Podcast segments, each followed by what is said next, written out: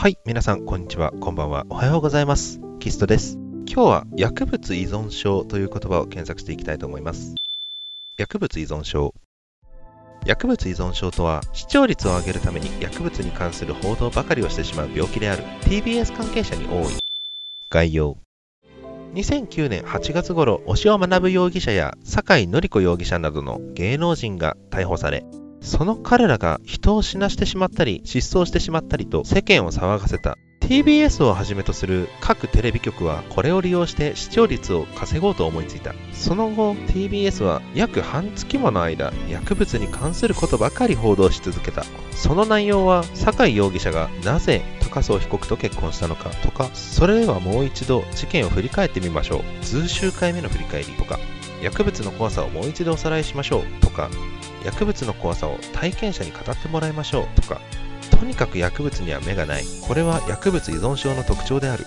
以後、TBS は少しずつ回復を見せ、薬物依存からは抜けつつあるが、しばらくして視聴率が低迷するといった禁断中毒が現れた。もはや薬物依存から抜け出すことはできない。特徴。薬物は一度ハマってしまうと抜け出せない。TBS 関係者。これは TBS 関係者の話である。彼は今年8月頃から薬物報道を始め、1週間のうちに依存状況に陥ってしまった。最近では他の報道を一切できなくなってしまったらしい。会社に通う時もいつも薬物のことを考えてイライラしたり、薬が切れるとなぜ他の薬物事件が起こらないんだ？と切れて暴れ出すようになってしまったらしい。現在リハビリ施設で治療中である。また、これについて専門家は薬物は一時的に優がつき視聴率も伸び悩むとコメントしている。この発言からもいかに薬物が危険であるかということがわかる。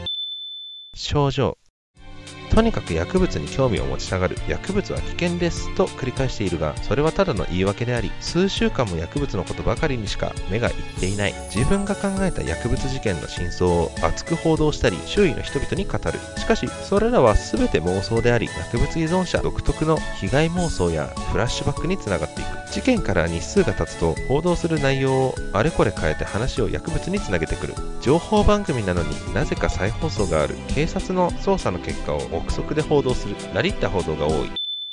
感染。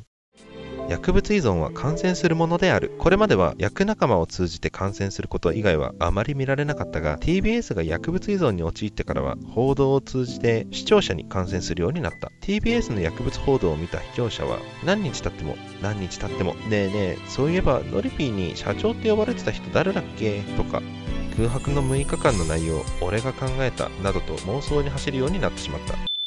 治療法あらゆる薬物を合法化することで逆に依存しなくなるらしい。少なくともポルトガルではそれで良かったようだ。はい以上となります。ではまた次回もよろしくお願いいたします。それでは